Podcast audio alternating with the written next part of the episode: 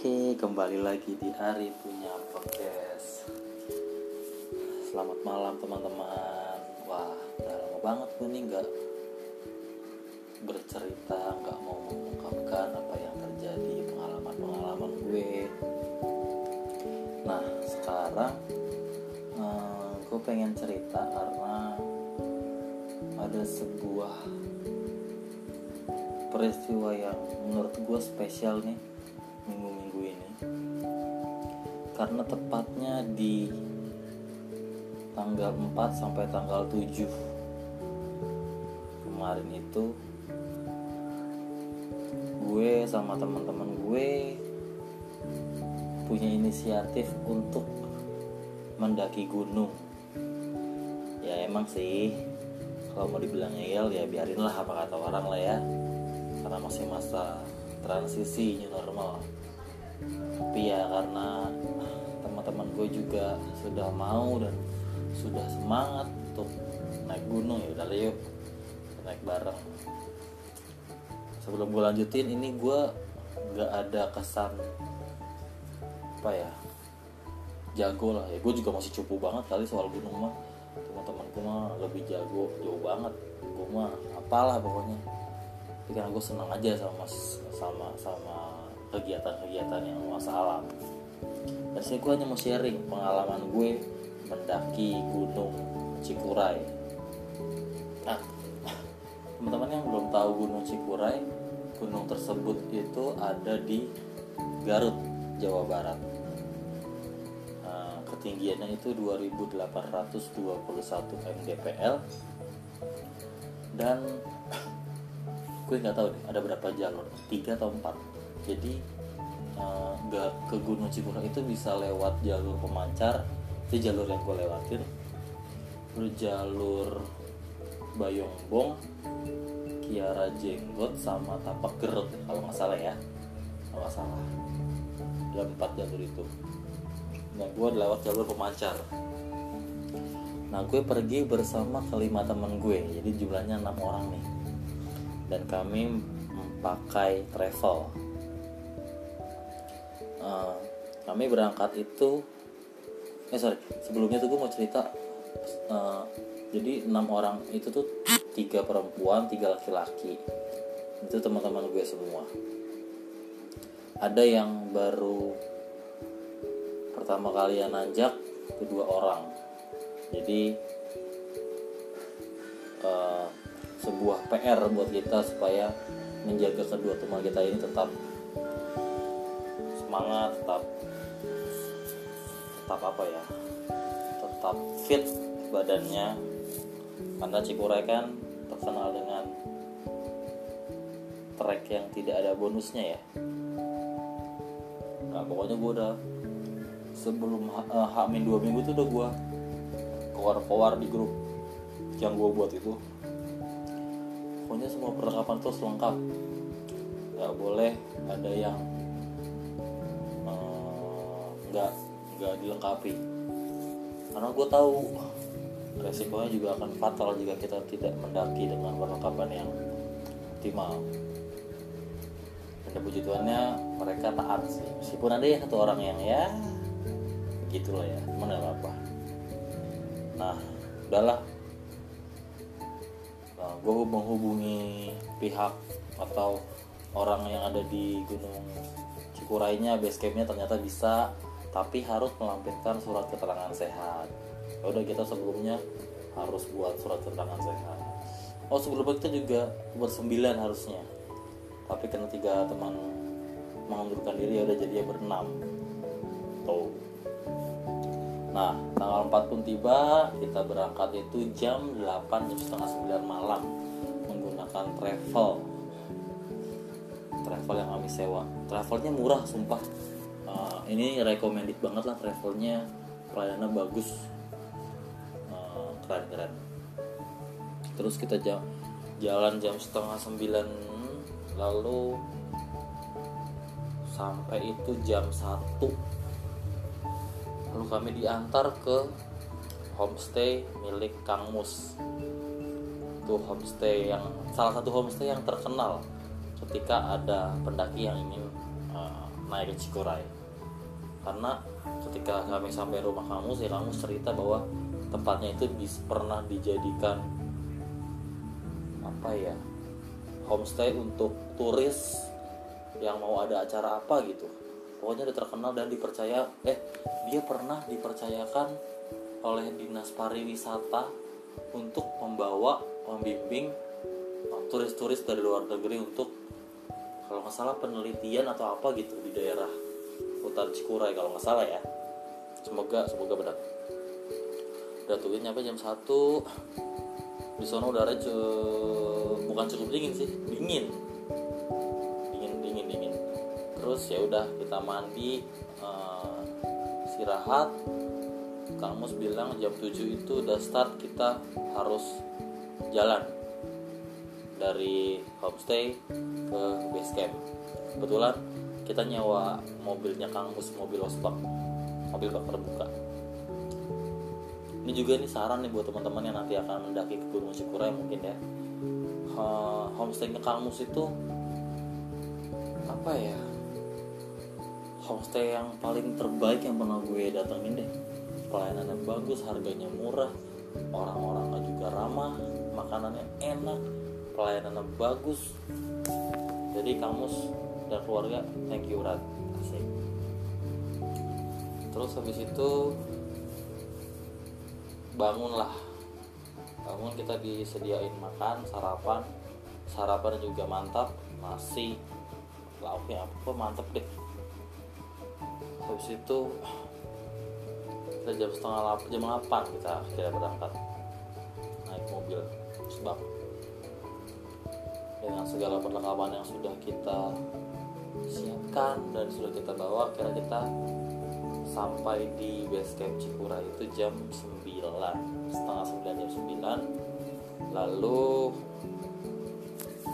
kita tuh oh, bayar si maksi itu dua kali. Pertama masuk perhutani masing-masing 10.000 lalu bayar si maksi untuk masuk ke area pendakian itu 20.000 totalnya 30.000 satu orang kita mulai jam 9 ya sebenarnya sih uh, sama sih di setiap pendakian gue sih.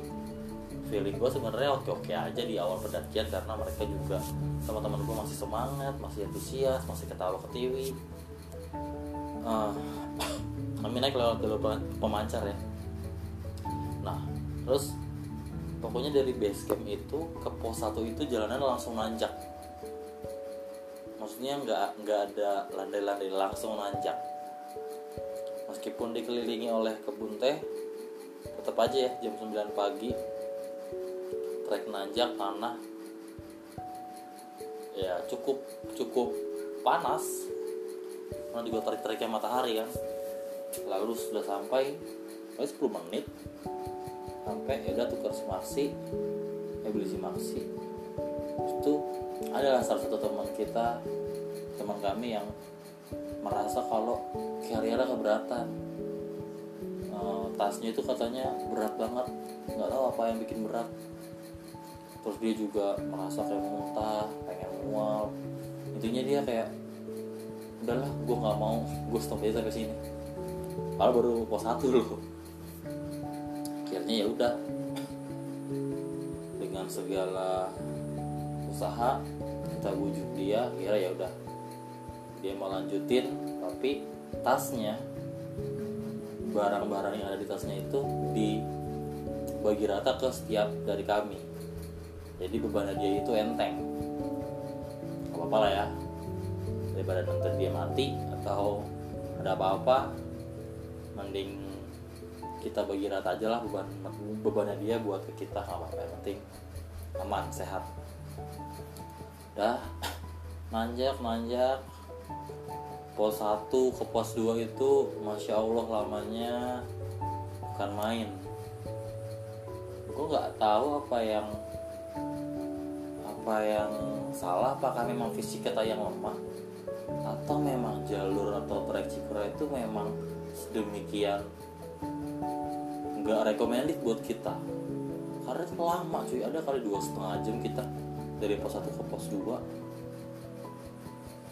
karena kita juga bawa teman-teman kita yang baru pertama kali naik ke situ kan. Naik naik gunung maksudnya. Jadi harus pelan-pelan. Kaget juga kaget kayaknya sih karena jalurnya pertama kali dibawa langsung ke jalur Cikura yang ampun tidak ada bonus. Ya akhirnya satu kedua itu udah capek tuh. Makan siang kita di pos 2 kalau nggak salah karena kita dibawain bekal oleh Kang Mus dari homestay setelah makan lanjut ke pos 3 pos 2 ke pos 3 juga udah makin jauh jaraknya. Waktu yang kita tempuh juga semakin lama. Ada kali 3 jam. Dua setengah sampai tiga jam nggak beda jauh sama pos satu kedua wah itu udah capeknya campur aduk sih karena kalau kalau gue pernah ke Gunung Gede kan Gunung Gede tuh treknya kan variatif ya. Ada landai ada terjal landai lagi turunan. Ini sumpah naik semua. Bener-bener gak ada. Kalau bilang bonus bonus sebenarnya 10 meter doang udah. 10 meter udah nanjak lagi. Lagi tanjakannya juga ampun. Nggak bisa dibayangin deh. Kalau orang-orang bilang lutut ketemu dagu ya mungkin gue merasakan dengan nyata di situ sih lutut ketemu hidung gitu. Beberapa kali gue juga jatuh keram itu di situ. Dan juga carrier gue hampir copot gara-gara overload. Kira barang-barang yang tadinya dilimpahkan ke gue ketika di pos 1 gue balikin lagi ke gue bagi data ke mereka. Gue takutnya overload tas gue gue nggak bisa lanjut perjalanan. Jadi malah beban buat mereka terus pos 3 pos 4 itu lumayan dekat tapi treknya masya allah treknya ampun-ampunan sampai uh, pos 4 pos 5 pos 4 ke pos 5 sedikit sih jaraknya tuh singkat. Tapi jalurnya terjal minta ampun. Udah capek. Terus mental udah lumayan turun. Habis itu eh, lagi ya? Udah ngeluh mulu lagi ada teman-teman. Salah satu teman ngeluh mulu. Jadinya susah untuk apa ya untuk berpikir positif kita udah itu hari udah mau malam itu. Kita udah pakai headlamp semua. Akhirnya kita putusin kita ngecamp di pos 6 mau nggak mau harus di pos 6 karena gue nggak mau kita ada apa-apa. Entah kedinginan kah entah kena hipotermia kah atau nanti ketemu babi kah. Jadi pos 6 itu sampai jam 8 hampir 10 jam kita ber, uh, trekking udah kita diriin tenda. Jam 8 itu dari tenda. Udah teman gue udah pada tidur semua tuh eh, dua orang udah tidur udah pules. Terus sebenarnya mulai dari gue yang kami mendirikan tenda itu gue udah punya feeling untuk nggak mau muncak. Gue pengen tidur aja lah karena capek juga cuy pegel sih enggak. Capek sama mental udah keburu down dengan segala yang dialami. Akhirnya ya udahlah. Kita jam 11 itu baru tidur kayaknya jadi cewek sama cewek itu ada satu cowok ya sama cowok. Nah mereka tuh udah bilang ayo besok muncak tuh besok. Muncak ya udah terserah gue sih enggak. Capek gue mental gue udah udah sedikit menurun. Males juga sebenarnya. Akhirnya jam setengah tujuh ada teman gue cewek bangunin tenda cowok. Yuk muncak muncak. Muncak udah deh demi menyenangkan hati mereka. Ya udah yuk muncak. Kita muncak jam 8 sampai puncak jam 10 di pos 6, pos 7, pos bayangan puncak. Ah, tertutup kabut sih tembok semua. Tapi beberapa beberapa saat kemudian ada view. Dan setelah di puncak kayak gue kan gue udah bilang waktu itu ya puncak itu jangan lama-lama udah cukup berapa kayak setengah jam lah. Ini hampir sejam ya, sejam lebih. Ya. terus ya biasa lah salam-salam bla bla bla foto. Setelah itu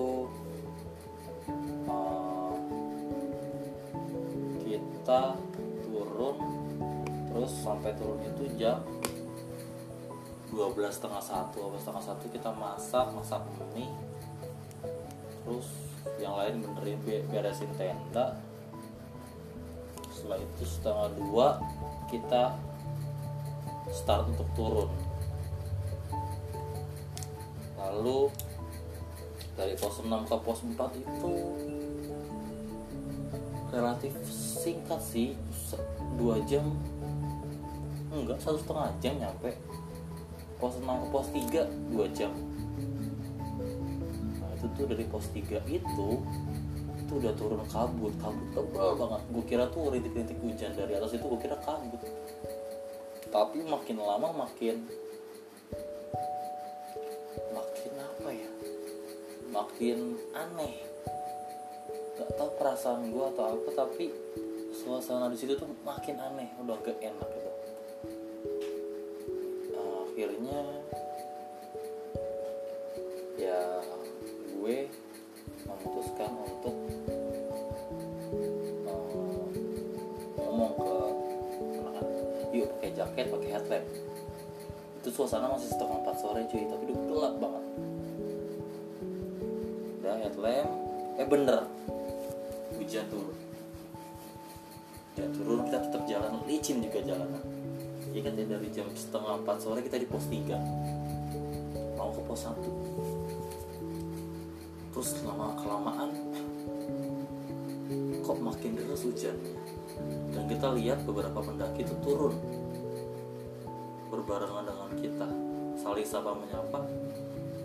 Ternyata mereka tidak melanjutkan untuk ke puncak karena alasan cuaca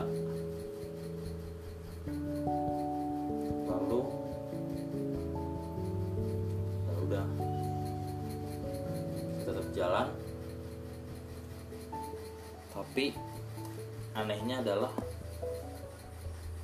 pos ketiga dan pos dari pos 3 ke pos 1 itu kok treknya banyak yang bercabang? Tidak seperti ketika kita naik dari pos 1 ke pos 3 ini jalur seperti jalur yang bener-bener beda bener-bener nggak kayak kita kenal. Tapi karena kita apa ya kita keburu sama waktu sore udah menjelang malam kira kita ya udah nggak peduli mau treknya sebeda apa pun yang penting kita sampai turun dengan selamat. Terus di tengah perjalanan karena kan kita kan berdua-dua ya gue sama teman gue juga masing-masing bawa satu orang cewek. Gue sama kebetulan gue itu gue sama teman gue yang cewek itu ada di posisi paling depan untuk uh, megangin dia supaya nanti uh, nggak uh, jatuh. Dan tidak disangka-sangka kami bertemu babi. Persis banget babi. Di depan gue satu meter di depan gue dia mau naik ke atas dari pos 2 ke pos 3 gue mau turun dari pos 3 ke pos 2 babinya itu segede apa ya? Tingginya ada kali uh, 70-80 cm ada kayaknya. Dan babinya itu tambun gede berisi rotok ya. Moncongnya gede warna hitam kelihatan kayak habis hujan bulunya itu kayak bulu habis hujan gimana sih? Tajam-tajam gitu. Itu dia udah mau ngendus-ngendus ke gue cuy sama ke teman gue. Terus ketika gua ada ketika babi datang gua langsung bilang diam diam diam gua langsung melipir ke kiri karena babi di sebelah kanan. Diam nggak boleh gerak nggak boleh ngomong. Nah pas lagi kita tatapan sama babi teman gue yang di atas manggil manggil. Woi hari hari hari ini kalau gue sautin kelar gue nih. Itu babinya udah mau mengendus ke gue cuy jarak 30 cm untungnya kami nggak bawa makanan.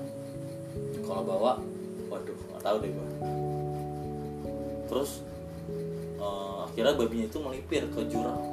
Tapi sempat lewatin gue tuh lewat depan bener-bener terus lewat gue depan gue tapi gue sama teman gue bener-bener gak bergeming gak ber gak bergerak diem aja. Deg-degan juga cuy itu kalau diseruduk.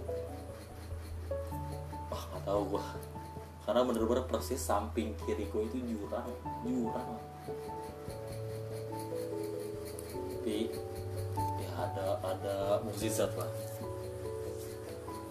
terus lanjut tapi dari pos 3 ke pos 2 merasa lama banget lama selama lama.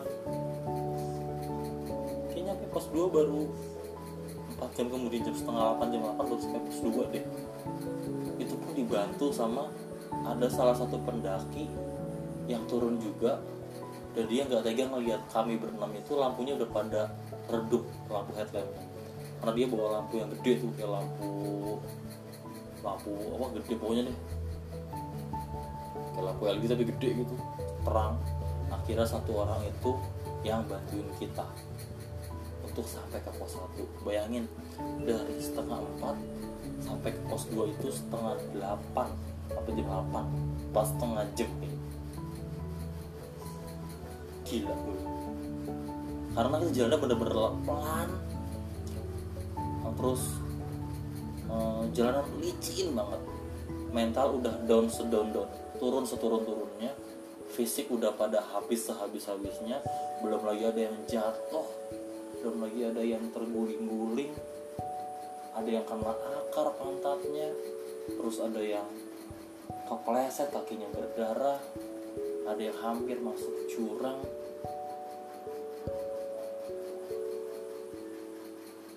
Nggak tahu deh tuh kalau nggak ada mas-mas itu. Nggak tahu nasib kita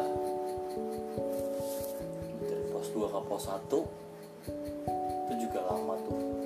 Kita udah ngeliat kok apa lampu kota Garut dari dari jauh tapi kita nggak sampai bawah-bawah sampai teman gue bilang ketika sudah sampai ya kayak kita, kita, kita diputerin deh. Tahu sih. Tapi itu yang gue rasakan bahwa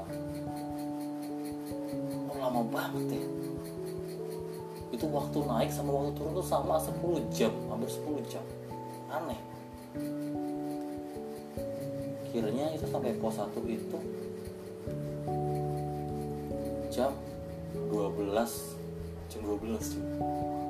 Setengah 12 lewat. Wah itu teman-teman gue udah pada menggigil mati rasa. Badan hancur sehancur-hancurnya. Jas hujan yang dipakai robek. Pokoknya itu definisi gembel ada di kita semua deh pokoknya dengan tas aja udah. Yang pakai tas carrier dan pakai headset. Habis itu udah pesan mie minum es minum teh panas makan gorengan. Tidak menghilangkan rasa dingin dan rasa hmm, sakit yang kita rasakan. Udah tuh jam setengah satu atau satu kita turun lagi ke paling bawah tuh yang tempat ngedrop mobil. Nah mus. Itu udah nungguin dari jam setengah empat sore. Dia di situ sampai jam setengah 12 malam sampai jam satu malam sampai digangguin babi mobilnya empat ekor empat ekor babi datengin mobilnya dia. Kasihan om tapi gimana? Saat itu yang kita pikirkan adalah keselamatan kita. Keselamatan satu persatu apalagi kami punya tanggung jawab terhadap dua orang pendaki yang memang pemula baru. Akhirnya ya dengan segala keterbatasan dengan segala kekurangan yang kita miliki kita akhirnya sampai ke bawah bener-bener ke bawah tempat kamus ngedrop kita dari losbak kita ketemu kamus udah lega banget.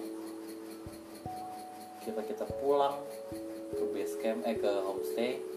Mandi mandi pokoknya sepatu dicuci baju dicuci asal aja yang penting bersih karena itu udah semua tanah basah hitam coklat abu-abu ada semua. Akhirnya jam tiga setengah empat itu udah pada mandi segala macam makan lah karena itu nasinya enak. tuh nasi tidur jam setengah lima atau jam lima. Bangunlah jam 8 jam 9 badan udah pada sakit-sakit mereka untung gue badannya sih aman sih. Ya sakit-sakit pegal-pegal dikit mah ada cuman nggak puji Tuhannya nggak separah mereka. Karena ya puji Tuhan masih kuat lah. Mereka udah ada yang jalan pincang udah ada yang semua badannya nggak bisa digerakin. Udah ada yang wah udah hancur itu semua. Ya puji Tuhannya enam-enamnya selamat sih. Ya, Tuhan berkarya dalam perjalanan pendakian kita. Terus ya udah dari situ kita mulai cerita-cerita tuh. Kalau misalnya jalannya diputerin lah lalu ada yang nggak beres lah sama ini sama itu. Karena gue udah bilang sama mereka waktu itu waktu briefing kalau ada sesuatu jangan diceritain langsung. Nanti aja pas sudah dibawa pas, pas sudah selesai pendakian. Ngomongnya mereka ya, ya sedikit patuh lah. Habis itu uh, jam setengah satu jam 12 siang di hari Selasa. Harusnya kan kita pulang hari Senin ya tapi ini kita mundur hari Selasa karena situasi yang waktu itu. Kita pulang sama uh, Mas Pak Toto selaku driver travelnya. Dan kita juga nggak lupa ngasih duit uh, losbak duit sewa mobil sama Kang Mus terus duit buat makan sama duit tips karena dia sudah nunggu kita selama kurang lebih 8-9 jam. Meskipun tipsnya nggak seberapa ya itulah yang kita punya. Jadi mohon maaf nih Kang Mus ya kalau udah uh, ya kita cuma ada segitu. Semoga berkenan. Kita juga harus bayar kelebihan atau charge dari travelnya karena kita kan pulang lebih telat sehari dibanding waktu yang seharusnya. Akhirnya jam 12 pulang sampai tempat sampai meeting point itu jam 5 udah jam 5 ya udah mereka pulang dengan segala pengalaman yang tak terlupakan. Pengalaman yang mungkin dibilang menyedihkan ada menggembirakan ada menegangkan ada semua perasaan campur aduk. Dan ya banyak juga pelajaran yang bisa diambil dari pendakian kali ini sih sama teman-teman gue. Bahwa kita nggak bisa memprediksi alam sebegitu ya seadanya kita gitu loh. Ah besok eh karena udah mulai masuk ke musim kemarau nggak besok aman paling. Nggak nggak nggak gitu juga. Ini udah jadi ini ini Gunung Cikure udah jadi pengalaman jadi pelajaran juga. Bahwa lu nggak bisa memprediksi alam semau lu. Karena ya kami kemarin belajar dari kesalahan. Kemarin yang prediksi Cikure itu bakal cerah. Pendakian cerah. Kan lihat aja matahari tengah sengit-sengitnya. Ya akhirnya ketika pulang diar! Rencana berubah total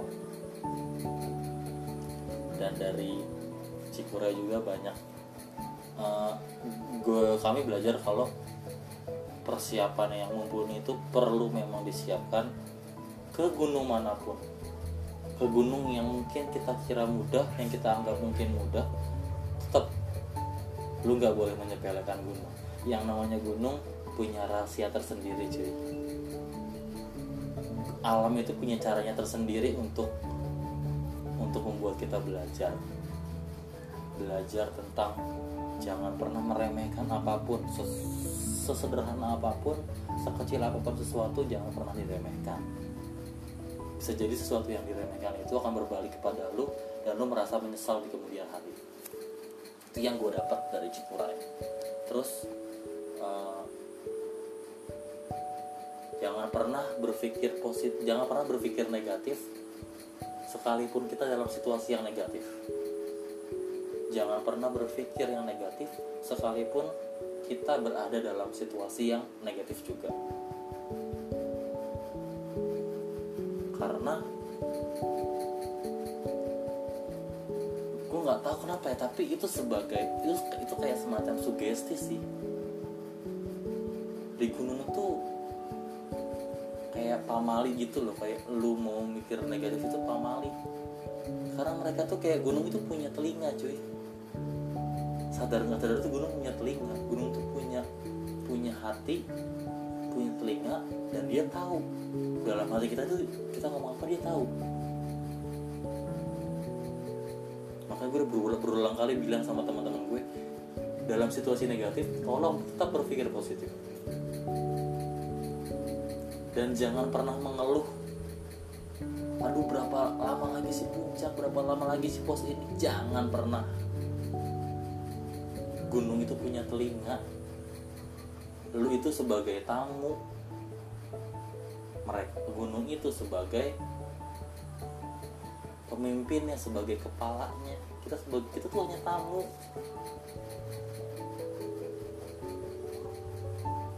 Tolong dihargai tolong dijaga kepercayaan.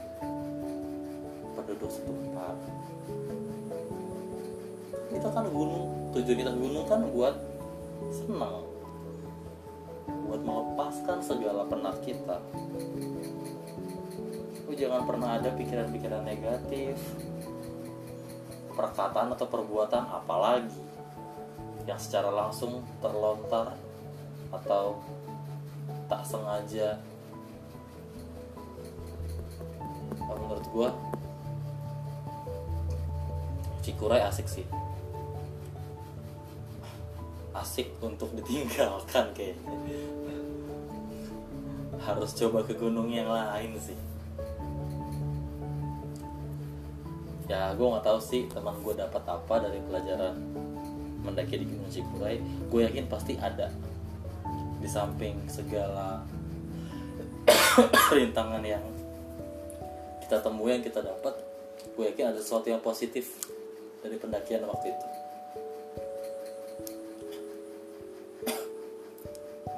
Gue rasa itu aja yang bisa gue ceritain. Sebenarnya masih banyak yang gue ceritain cuman eh, belum kepikiran. Mungkin nanti suatu, suatu, suatu saat gue akan mm, membuat konten isinya adalah sharing sama teman-teman eh, yang pernah mendaki bareng gue ke Cikuray mungkin. Nggak tahu. Dah aja deh. Sampai jumpa di podcast episode selanjutnya. Tetap sehat tetap semangat. Jangan lupa gosok gigi. Bye bye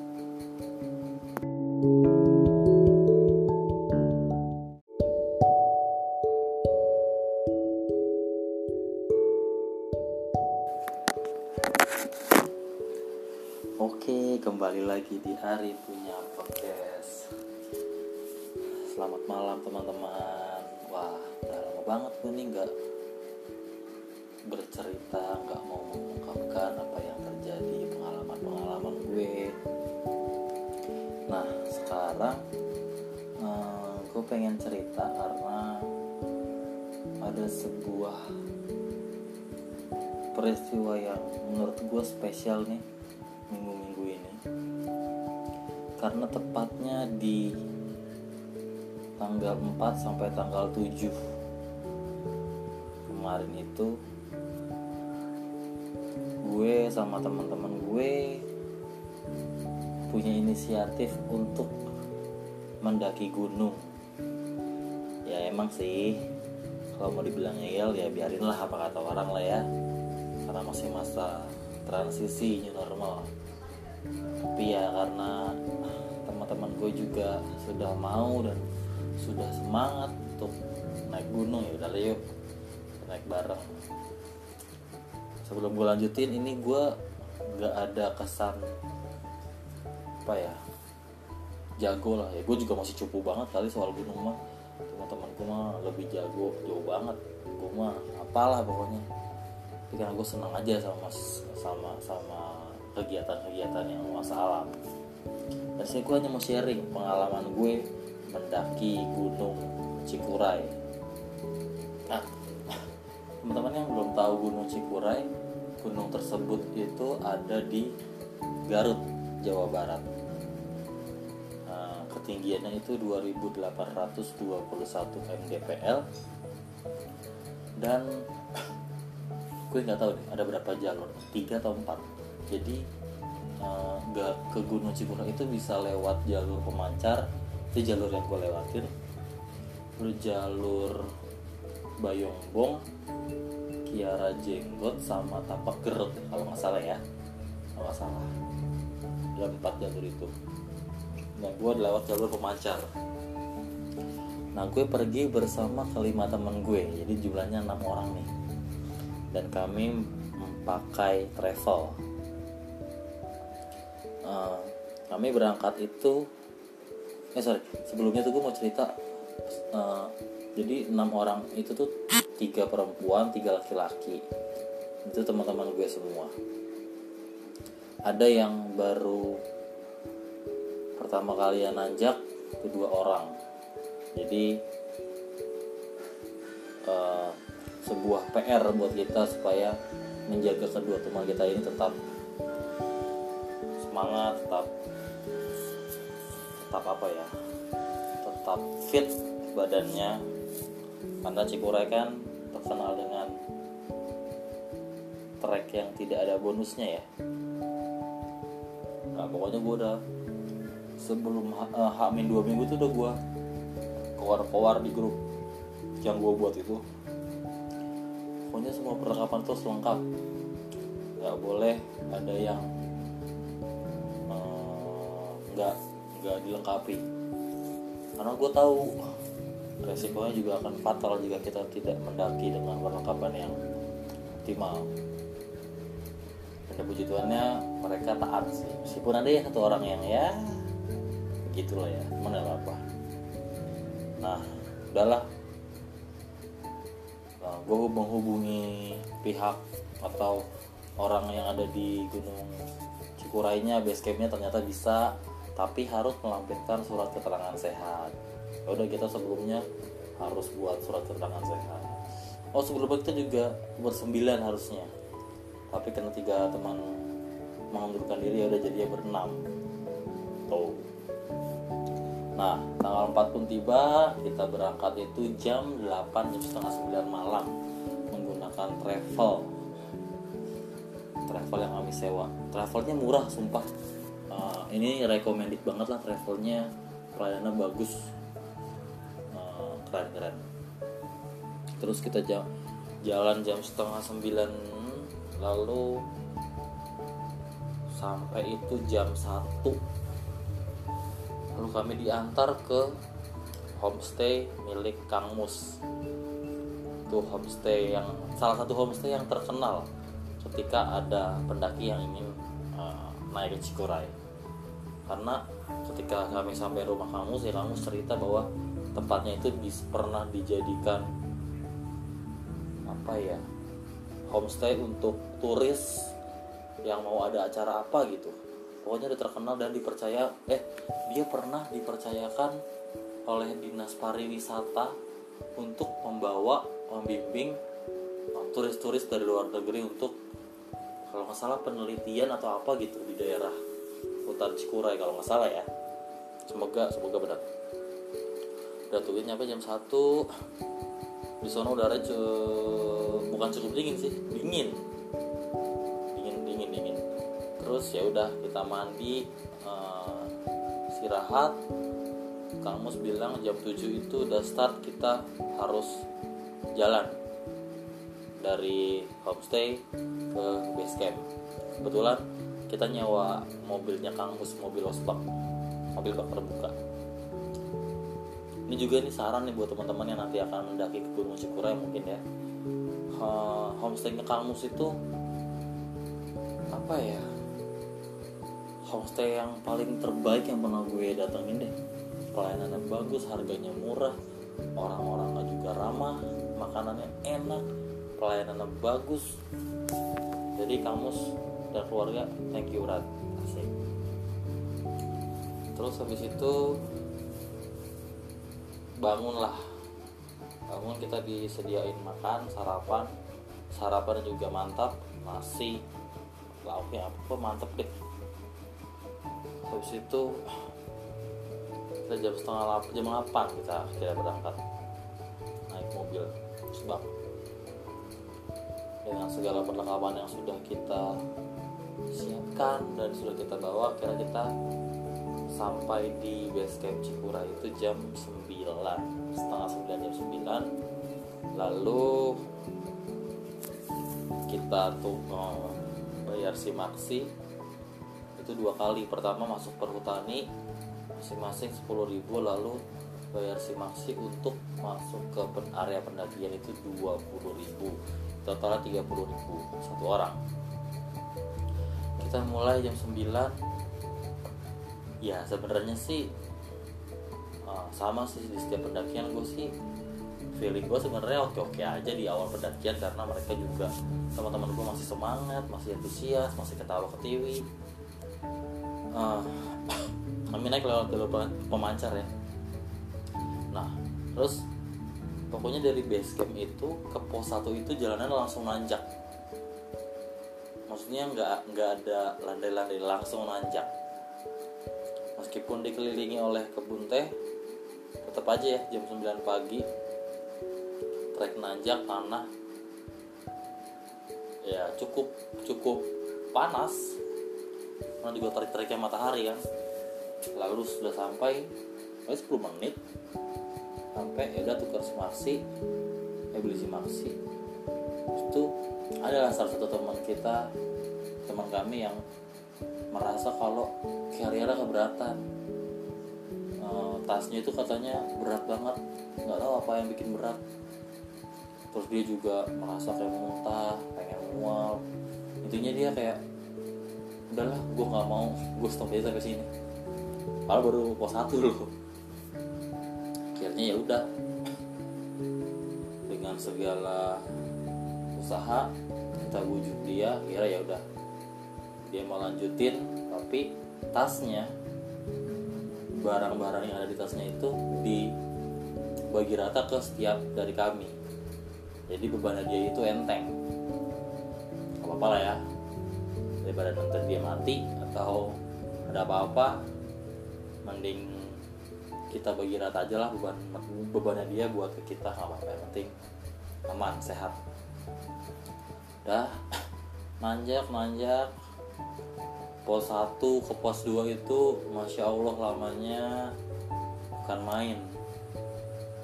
Gue nggak tahu apa yang apa yang salah apakah memang fisik kita yang lemah atau memang jalur atau trek Cikura itu memang sedemikian nggak recommended buat kita.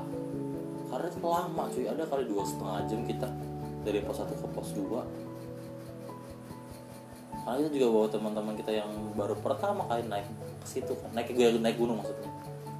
Jadi harus pelan-pelan. Kaget juga kaget kayaknya sih karena jalurnya pertama kali dibawa langsung ke jalur Cikura yang ampun tidak ada bonus. Ya akhirnya satu kedua itu udah capek tuh. Makan siang kita di pos 2 kalau nggak salah karena kita dibawain bekal oleh Kang Mus dari homestay setelah makan lanjut ke pos 3 pos 2 ke pos 3 juga udah makin jauh jaraknya. Waktu yang kita tempuh juga semakin lama. Ada kali 3 jam. Dua setengah sampai 3 jam nggak beda jauh sama pos 1 kedua wah itu udah capeknya campur aduk sih karena kalau kalau gue pernah ke Gunung Gede kan Gunung Gede tuh treknya kan variatif ya. Ada landai ada terjal landai lagi turunan. Ini sumpah naik semua. Bener-bener gak ada. Kalau bilang bonus bonus paling 10 meter doang udah. 10 meter udah nanjak lagi. Begitu tanjakannya juga ampun. Nggak bisa dibayangin deh. Kalau orang-orang bilang lutut ketemu dagu ya mungkin gue merasakan dengan nyata di situ sih lutut ketemu hidung gitu. Beberapa kali gue juga jatuh keram itu di situ. Dan juga carrier gue hampir copot gara-gara overload. Kira barang-barang yang tadinya dilimpahkan ke gue ketika di pos 1 gue balikin lagi ke gue bagi data ke mereka. Gue takutnya overload tas gue gue nggak bisa lanjut perjalanan. Jadi malah beban buat mereka terus pos 3 pos 4 itu lumayan dekat tapi treknya masya Allah treknya ampun-ampunan sampai uh, pos 4 pos 5 pos 4 ke pos 5 sedikit sih jaraknya tuh singkat. Tapi jalurnya terjal minta ampun. Udah capek. Terus mental udah lumayan turun. Habis itu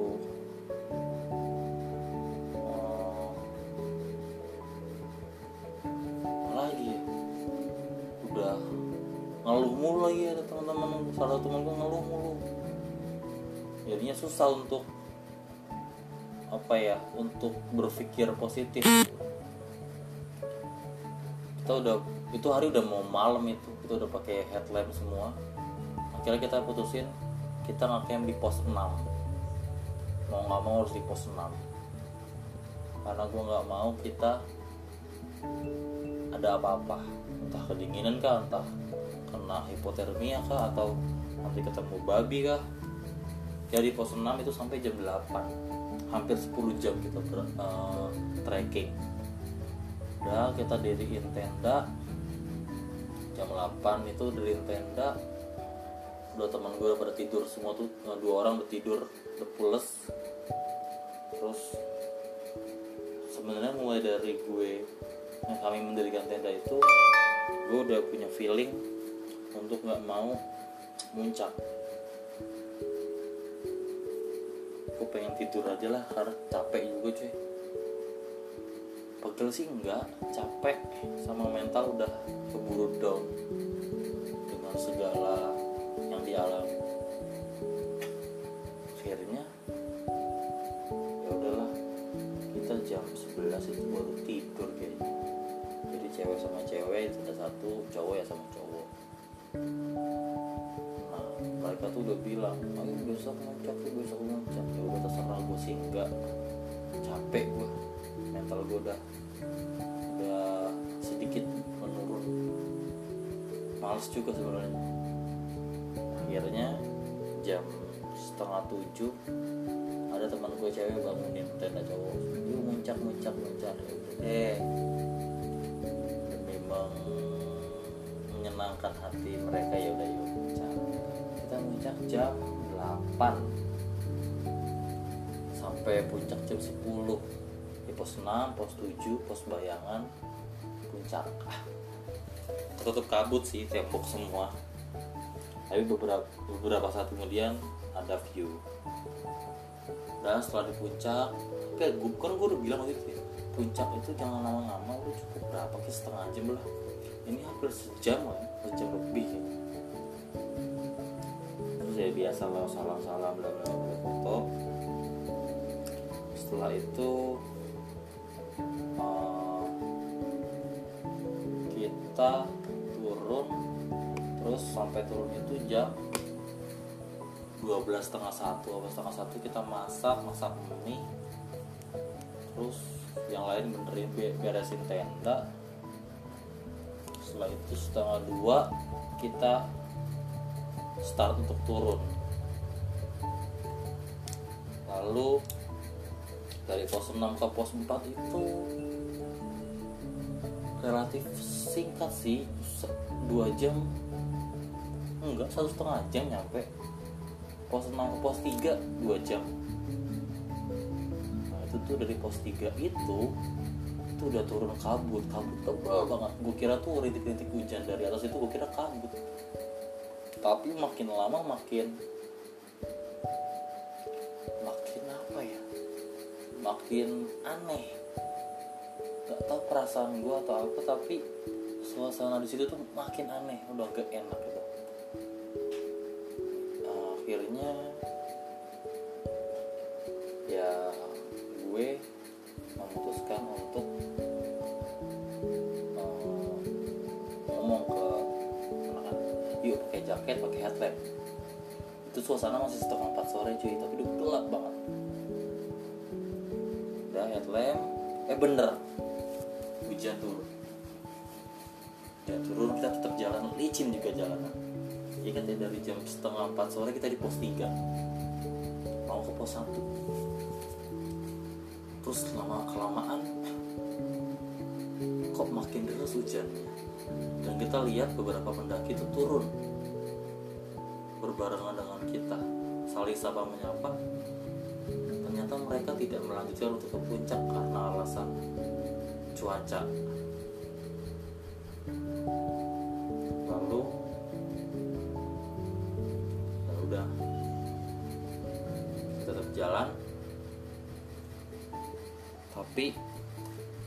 adalah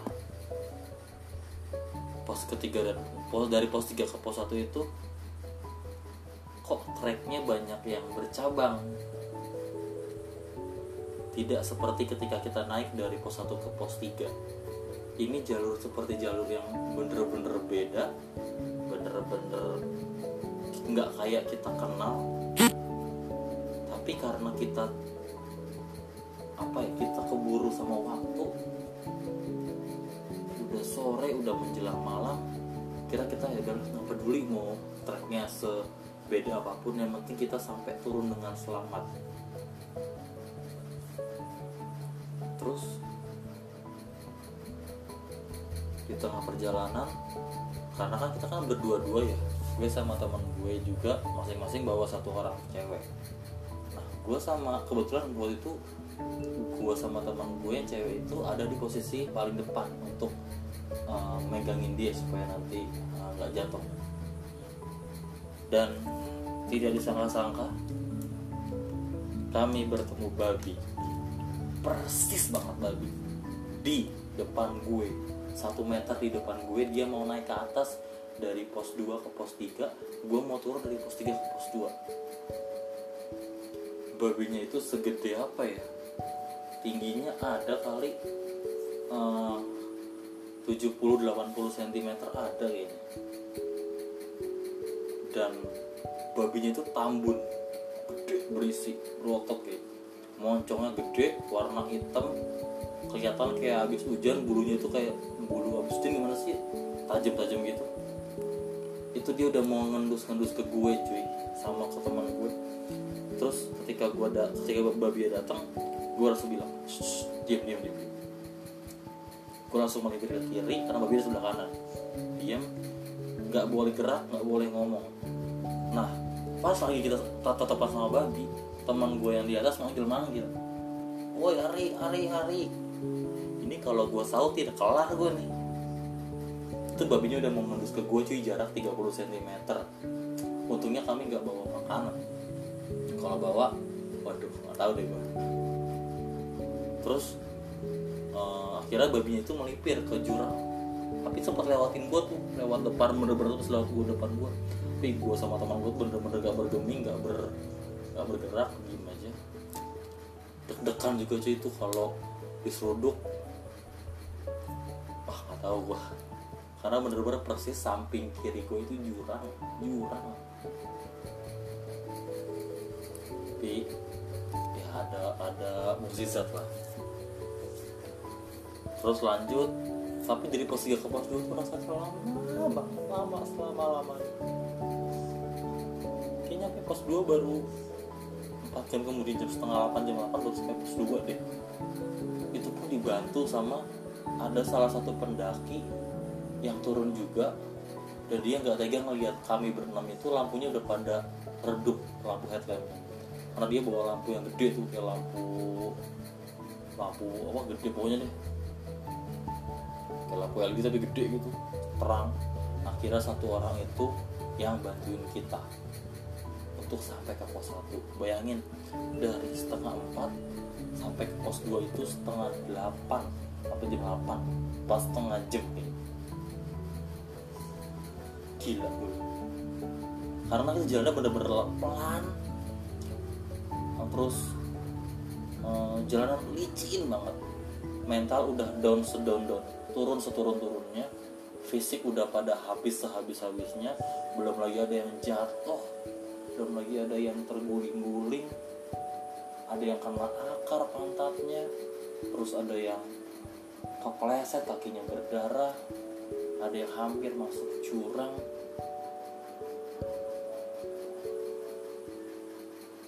Nggak tahu deh tuh kalau nggak ada mas-mas itu. Nggak tahu nasib kita 2 ke pos 1 itu juga lama tuh. Kita udah ngeliat kok apa lampu kota Garut dari dari jauh tapi kita nggak sampai bawa bawah. Sampai teman gue bilang ketika sudah sampai kayak kita, kita, kita diputerin deh. Tahu sih. Tapi itu yang gue rasakan bahwa oh, lama banget ya? Itu waktu naik sama waktu turun tuh sama 10 jam hampir 10 jam aneh. Akhirnya itu sampai pos 1 itu jam 12 jam 12 setengah 12 lewat. Wah itu teman-teman gue udah pada menggigil mati rasa. Badan hancur sehancur-hancurnya. Jas hujan yang dipakai robek. Pokoknya itu definisi gembel ada di kita semua deh pokoknya dengan tas aja udah. Gembel yang pakai tas carrier dan pakai headset. Habis itu udah pesan mie minum es minum teh panas makan gorengan. Tidak menghilangkan rasa dingin dan rasa hmm, sakit yang kita rasakan udah tuh jam setengah satu jam satu kita turun lagi ke paling bawah tuh yang tempat ngedrop mobil. Nah mus itu udah nungguin dari jam setengah empat sore. Dia di situ sampai jam setengah 12 malam sampai jam satu malam sampai digangguin babi mobilnya empat ekor empat ekor babi datengin mobilnya dia. Kasihan numpang tapi gimana? Saat itu yang kita pikirkan adalah keselamatan kita. Keselamatan satu persatu apalagi kami punya tanggung jawab terhadap dua orang pendaki yang memang pemula baru akhirnya ya dengan segala keterbatasan dengan segala kekurangan yang kita miliki kita akhirnya sampai ke bawah bener-bener ke bawah tempat kamus ngedrop kita dari losbak kita ketemu kamus udah lega banget. Kita kita pulang ke base camp eh ke homestay. Mandi-mandi pokoknya sepatu dicuci baju dicuci asal aja yang penting bersih karena itu udah semua tanah. Basah hitam coklat abu-abu ada semua. Akhirnya jam tiga setengah empat itu udah pada mandi segala macam makan lah karena sih itu enak tuh nasi tidur? Jam setengah lima atau jam lima? Bangunlah jam delapan jam sembilan. Badan udah pada sakit-sakit mereka. Untung gue badannya sih aman sih. Ya sakit-sakit. Pegal-pegal dikit mah ada cuman nggak puji Tuhan nggak separah mereka. Karena ya puji Tuhan masih kuat lah. Mereka udah ada yang jalan pincang udah ada yang semua badan nggak bisa digerakin. Udah ada yang wah udah hancur itu semua. Ya puji Tuhan yang enam-enamnya selamat sih. Ya, Tuhan berkarya dalam perjalanan pendakian kita. Terus ya udah dari situ kita mulai cerita cerita tuh. Kalau misalnya jalannya diputerin lah lalu ada yang nggak beres lah sama ini sama itu. Karena gue udah bilang sama mereka waktu itu briefing kalau ada sesuatu jangan diceritain langsung. Nanti aja pas sudah dibawa pas, pas sudah selesai pendakian. Ngomongnya mereka ya, ya sedikit patuh lah.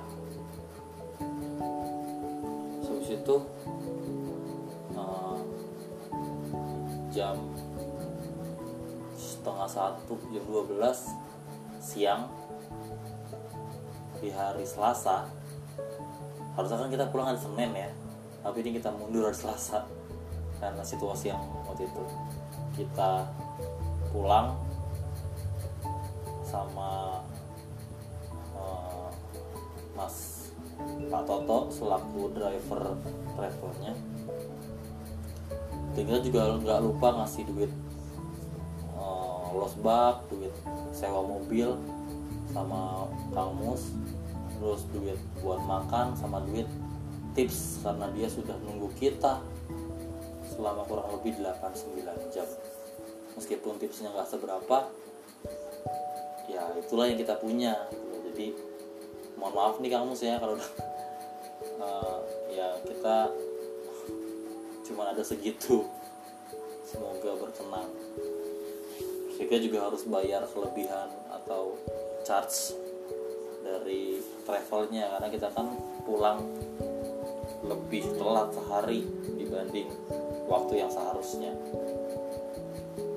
Akhirnya jam 12 pulang sampai tempat sampai meeting point itu jam 5 udah jam 5 ya udah mereka pulang dengan segala pengalaman yang tak terlupakan. Pengalaman yang mungkin dibilang menyedihkan ada menggembirakan ada menegangkan ada semua perasaan campur aduk. Dan ya banyak juga pelajaran yang bisa diambil dari pendakian kali ini sih sama teman-teman gue. Bahwa kita nggak bisa memprediksi alam sebegitu ya seadanya kita gitu loh. Ah besok eh karena udah mulai masuk ke musim kemarau udah nggak besok aman paling. Nggak nggak nggak gitu juga. Ini udah jadi ini ini Gunung Cikure udah jadi pengalaman jadi pelajaran juga. Bahwa lu nggak bisa memprediksi alam semau lu. Karena ya kami kemarin belajar dari kesalahan. Kemarin kami prediksi Cikure itu bakal cerah. Pendakian cerah. Kamu lihat aja matahari tengah sengit-sengitnya ya akhirnya ketika pulang diar rencana berubah total. Dan dari Cikura juga banyak uh, gue kami belajar kalau persiapan yang mumpuni itu perlu memang disiapkan ke gunung mana pun. Ke gunung yang mungkin kita kira mudah yang kita anggap mungkin mudah tetap lu nggak boleh menyepelekan gunung. Yang namanya gunung punya rahasia tersendiri cuy alam itu punya caranya tersendiri untuk untuk membuat kita belajar. Belajar tentang jangan pernah meremehkan apa pun sesederhana apa pun sekecil apa pun sesuatu jangan pernah diremehkan. Bisa jadi sesuatu yang diremehkan itu akan berbalik kepada lu dan lu merasa menyesal di kemudian hari. Itu yang gue dapat dari Cikuray terus uh, jangan pernah berpikir positif jangan pernah berpikir negatif sekalipun kita dalam situasi yang negatif. Jangan pernah berpikir yang negatif sekalipun kita berada dalam situasi yang negatif juga. Karena gue nggak tahu kenapa ya tapi itu sebagai itu itu kayak semacam sugesti sih. Di gunung itu kayak pamali gitu loh kayak lu mau mikir negatif itu pamali. Karena mereka tuh kayak gunung itu punya telinga cuy. Sadar nggak sadar tuh gunung punya telinga. Gunung tuh punya punya hati punya telinga dan dia tahu. Dalam hati kita tuh kita ngomong apa dia tahu. Makanya gue berulang, berulang kali bilang sama teman-teman gue dalam situasi negatif tolong tetap berpikir positif dan jangan pernah mengeluh.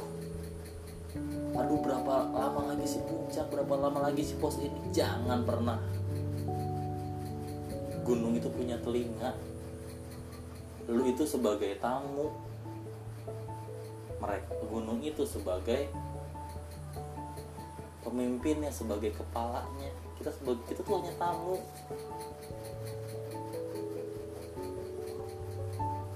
Tolong dihargai tolong dijaga kepercayaan.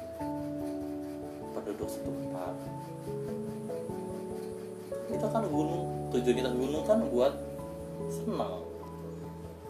Buat melepaskan segala penat kita. Lu jangan pernah ada pikiran-pikiran negatif. Perkataan atau perbuatan apalagi yang secara langsung terlontar atau tak sengaja Kalau menurut gua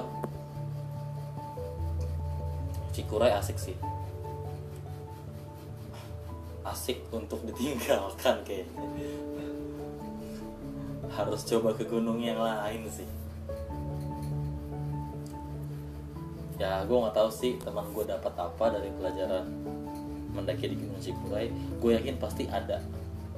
Di samping segala rintangan yang kita temui yang kita dapat gue yakin ada sesuatu yang positif dari pendakian waktu itu.